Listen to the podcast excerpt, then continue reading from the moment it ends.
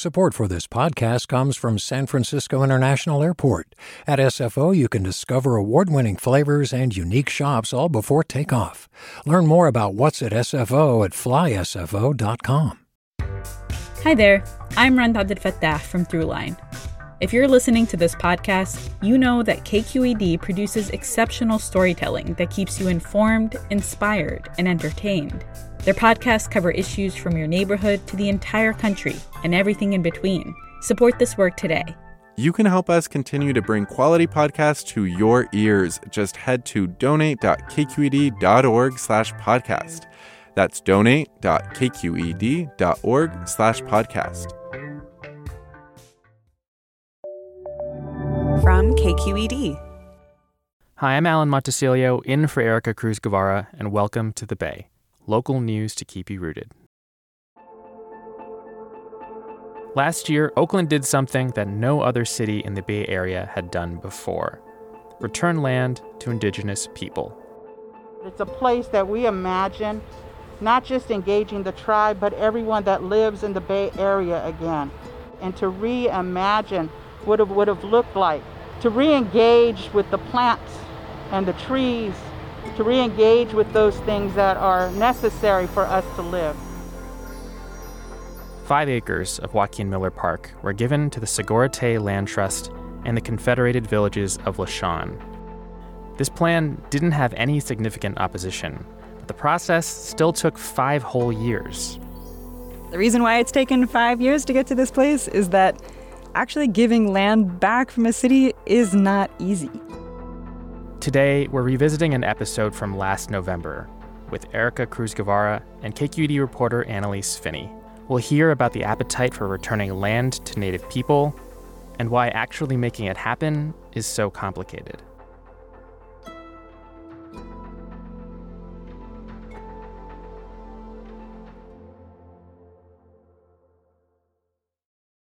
Annalise, let's start by talking about the land itself. Can you describe for me what it looks like? Sequoia Point is way up in Joaquin Miller Park. It's off of Skyline Boulevard and it's about five acres. If you drive into it, there's kind of this like padded cement area that looks like it used to be a, a parking lot, but it's kind of been abandoned by the city. And all around that is this big wooded area, and through the trees, you can see views of all of the East Bay and then north towards the Carquinez Strait. Today, we're talking about this example of a city in California giving land back to Native tribes. When did you find out this was going to happen? So, back in September, the city and Sogorea Te, which is a land trust based in the East Bay on the traditional territory of the Confederated Villages of Lisjan, held a press conference in Joaquin Miller Park. Today, we are letting healing begin. The point of this press conference was to announce this land back plan. And this is very personal. But they'd been working on it since 2017. So at this point, it's been about five years in the making. But they decided to keep it kind of on the down low until they had worked out a lot of the kinks for the plan. Mayor Libby Schaaf, she did a lot of kind of the talking at the beginning and introducing sort of what this plan with Sogorea Te is. So today is a day where we acknowledge the harm that government and colonialization has done. How big of a deal is this for Native American tribes in the Bay Area? Has this ever happened for these tribes before? So, in the Bay Area, there's never been a land return that came from a municipality. There have been other land returns, but they typically have come from private property owners, some state parks, and even some national parks that are kind of outside of the general Bay Area. But Pinnacles, which is sort of south of the Bay Area, closer to Monterey, has also done some work with native tribes in that area. So, Corrina Gould is the co founder of the Sogorea Te Land Trust, and she's also the spokesperson for the Confederated Villages of Lisjan. The Confederated Villages of Lisjan are one Ohlone group based in sort of the northern part of the East Bay. 20 something years ago, when Johnella LaRose, the co founder of the Sogorea Te Land Trust, who stands with us today, started this work around sacred site protection in the Bay Area. And most people didn't know the word Ohlone. No one knew the word Lisjan. And over the last 20 plus years, we've worked to protect those sacred sites and those ancestors and they have protected us. Who knew that 20 plus years later, that land would start to come back to us in little bits? Okay, I want to talk about sort of the how now. I mean, we mentioned how rare this is for a city to do this. And I know that here in the Bay Area, there's definitely an appetite for movements like Land Back. Has this process been hard? Yes, it's been very complicated. And that's something that everybody emphasized at this press conference, kind of folks from Sogorea and from the city, that the reason why it's taken five years to get to this place is that actually giving land back from a city is not easy. And it ties into something called federal recognition, which essentially is this federal process that Native American tribes can go through to get sort of federal recognition of their tribe's history and rights. Within the United States, if you have federal recognition, you get access to federal funding for education and healthcare, and you also get access to sovereignty on your own land. But in California, it's really hard to get that type of recognition. To explain this, I'm going to have to give you a little bit of a history lesson, and this may be familiar if you grew up in California. Mm-hmm. But California, before it was part of the United States, was part of Mexico. And before it was part of Mexico, it was actually a Spanish colony. And during the time of Spanish rule, there was a system called the mission system. But these missions were essentially outposts run by priests who were Spanish, and they functioned essentially like plantations in that they enslaved Native American people and involved them in forced labor. It was also a really deadly experience, in part because the labor was hard and in part because of disease that was brought to Native communities that hadn't been there before. The Indians would go to those missions, and they were nothing but death camps.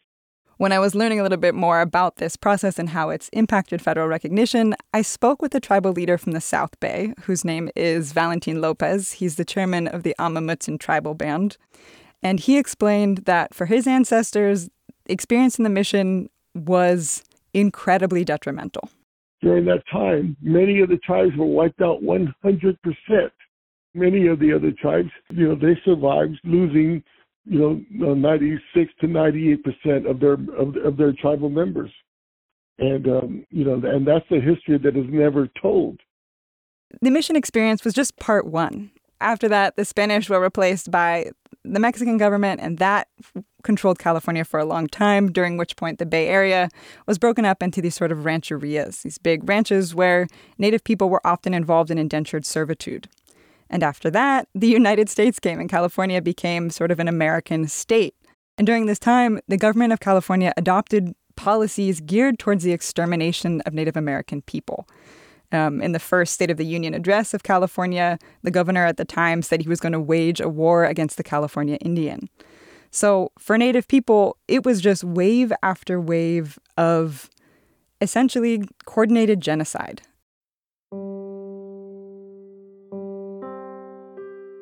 The state of California, you know, was, was largely responsible for that brutal history.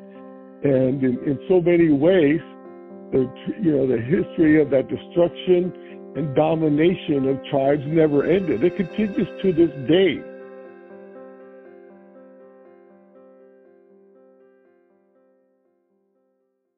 How does that brutal history make it more difficult for tribes to eventually gain federal recognition? In the late 1970s, the federal government created this process to try to legitimize and provide benefits to some Native American tribes. But within that process, the burden falls on Native communities to sort of prove the things that the government evaluates in deciding whether or not to give federal recognition. And those things include sort of proving kind of cultural continuity throughout time, proving that there's been a governance system over the tribe that's continued from kind of pre 1900s through to the present. And for Native American communities, on the California coast who were subject to sort of this brutality I was describing of the California mission system, it was almost impossible to maintain that type of continuity because the stability for record keeping and providing a consistent sense of community and especially a place based community was nearly impossible. And this is something that Chairman Lopez spoke to as well. So, you know, with those kind of death rates and um, that kind of brutal history, how were tribes supposed to stay together? You have to have an effective government system, you know, to be federally recognized. How do you have an effective government system when all you know all you're dealing with is just day-to-day survival and brutality. I mean, what does that all mean for tribes here today, including when it comes to efforts to get land back? Essentially, that means that it's really hard for Bay Area tribes to gain federal recognition. I mean, it's hard for anybody to get federal recognition. The process takes 30 years. You often have to employ historians and ethnographers, um, lawyers to help you through this process. So it's difficult for anyone, but in California and in the Bay Area, it's particularly hard. And for that reason, there aren't any federally recognized Ohlone tribes. And if you're not federally recognized, it's pretty hard to own land because you, as a group, don't have any more legal rights than, say, the Breakfast Club of Lafayette. So, in order to work around this, a lot of Native communities in the Bay Area have started forming nonprofits or land trusts so that they're able to hold property in a collective. So it sounds like Oakland can't give this land to these non federally recognized tribes, but they can give it to a land trust created by these tribes. Exactly. Coming up, we'll talk about the deal between native tribes and the city of Oakland and why just giving away the land is a lot harder than it sounds.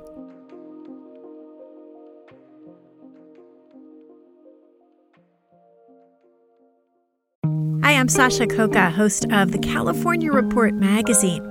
Every week, we bring you stories about what connects us in the giant, diverse Golden State. Because what happens in California changes the world. I love this place. We were once seen as like the place to be, California. The land of milk and honey. That's where you go to Sunshine State, but we just have challenges right now. KQED's California Report magazine. New episodes drop every Friday, wherever you get your podcasts.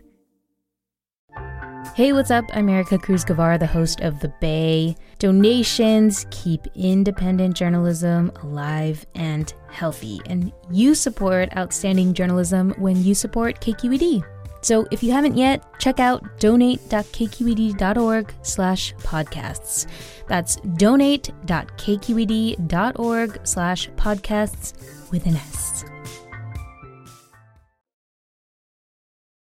So what exactly did Sogorea receive in this transaction with the city of Oakland? Essentially, the way they worked out this deal is they created what's called a cultural conservation easement.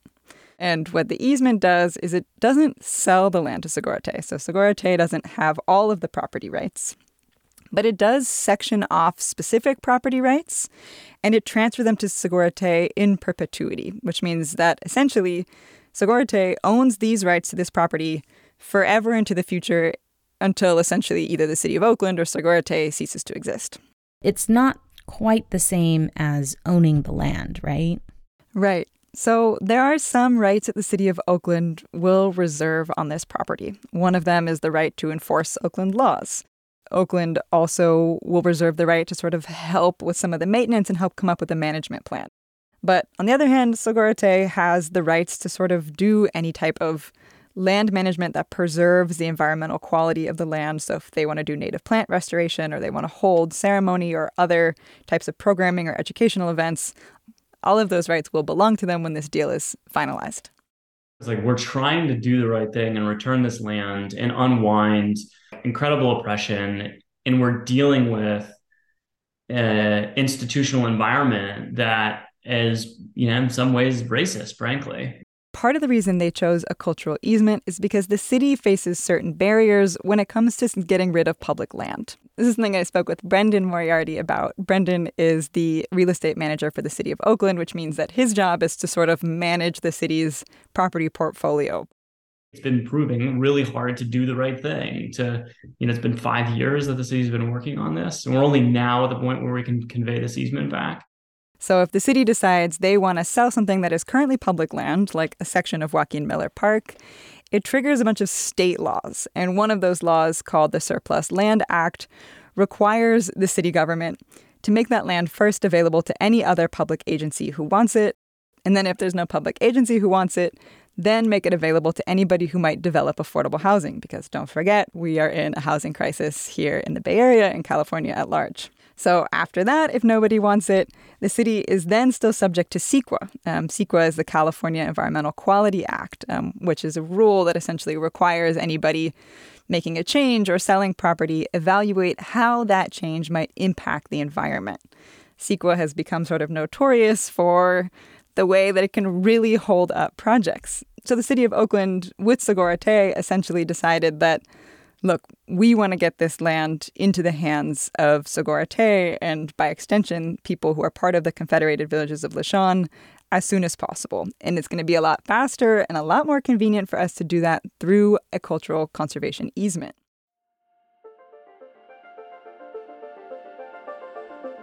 I think we feel like they shouldn't have so many regulatory hoops to still jump through but it is the world we all live in. And so I think there's probably more work to do to make things easier, frankly, for the people for the first people. Giving some land back is one act, but it in and of itself is not enough.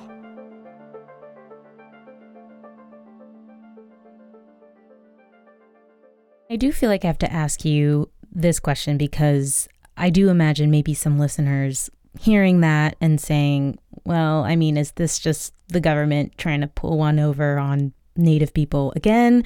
You know, why not just give them full rights to the land? But I mean, is Sogorea Te okay with this arrangement? In this case, as far as I can tell from what Sogorea Te has said, they're okay with this deal.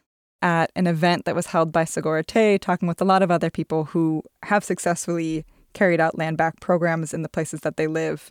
Corrina Gould talked about how beginning to get more access to land, and especially kind of relatively unfettered access, is in a lot of ways just the first step in kind of completing this dream of having indigenous leadership over the way we interact with the land and also centering native people and understanding what it means to live in the Bay Area and how we can care for the environment that ultimately cares for us.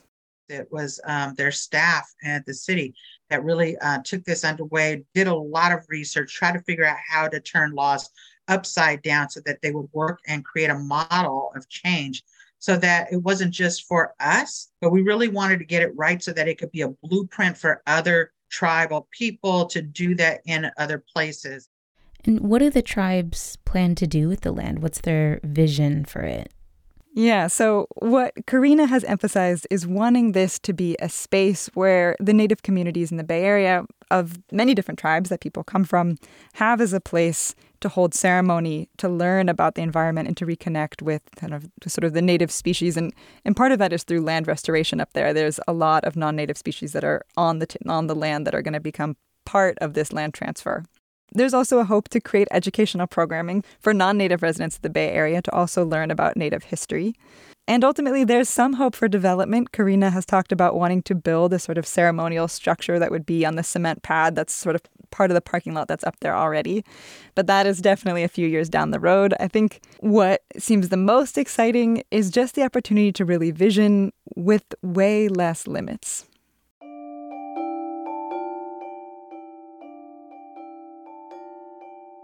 What implications could what Oakland just did have for maybe other Bay Area cities that are interested in doing something like this? One thing that Corrina has said and uh, Brendan Moriarty from the city of Oakland said is that part of why they spent so long working on this is because they wanted to create a really good example for other people. And, you know, the land back movement generally has been gaining speed over the last few decades, and a few of the tribal leaders I spoke to kind of highlighted the growth in this movement since the George Floyd murder. And in California, there's been land back from Eureka all the way to LA. I mean, the Tongva in LA now have land back. And urban land is particularly hard to come by. So, what's happening in Oakland is sort of a culmination of, you know, this idea of, okay, let's focus our energies on returning land to Native people, and there's a role that cities can play.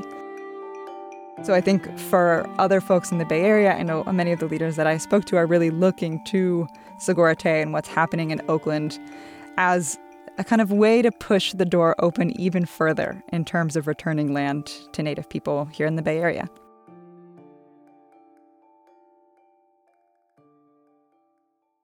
So land back has to include capacity. Jonathan Cordero is the chairman of the Ramaytush Ohlone, that is the Ohlone group that is traditionally from the San Francisco Peninsula. And I was asking him about land back, and one thing he said that stuck out to me was that, you know, without resources, land in and of itself isn't that useful. If you were to offer us a thousand acres today, I would say no, because we do not have the financial, legal, and human resources necessary to tend that land over time. In other words, the, the return of land would become a burden, not a benefit for us. It takes a lot of work. It takes a lot of time to restore land. It ultimately what a lot of tribes need is affordable housing. I mean, I spoke with tribal leaders um, from the South Bay who both told me that the majority of their membership lives in the Central Valley, not in the South Bay, because they can't afford it um, and because they were forced there and haven't been able to make it back. So, for those people who are hoping that land back will also include a way for tribes to kind of return to their traditional land and, and live and maintain the land that is challenging and it requires a lot of resources. And for tribes that are not federally recognized, there's very little financial support available. And that, unfortunately, is the circumstance of most Bay Area tribes. Many of the tribal leaders that I spoke to emphasize that land back is great, but it's just the first step. Annalise, thank you so much for joining us. I always appreciate it. Thank you.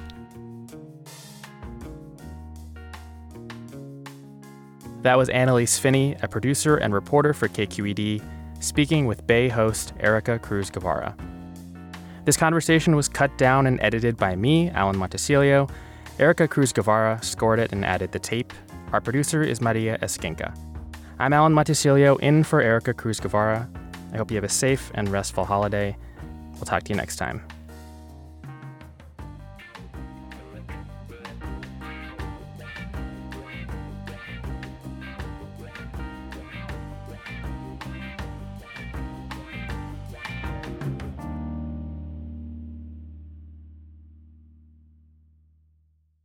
Do you love learning about the San Francisco Bay Area? Its history, its people, its unique blend of cultures? Then you should check out the Bay Curious book. I'm Katrina Schwartz, editor and producer on the Bay Curious podcast, and I'm here to let you know that for the month of May, we've worked out a sweet deal for KQED podcast listeners. Right now, you can get the Bay Curious ebook for $1.99. That's right, $1.99. Just search for Bay Curious wherever you get your ebooks or find a link in our show notes. This offer does expire at the end of the month, though, so you'll want to act on it fast. Happy reading!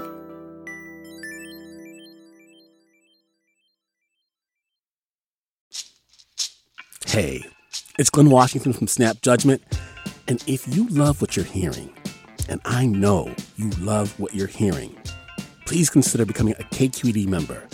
Get special access to cool events, behind the scenes footage, and so much more. Plus, you'll sleep better at night knowing you did your part for the community you depend upon. It's in you. Please be in it. Visit donate.kqed.org slash podcasts to sign up now. That's podcast with an S. Thanks.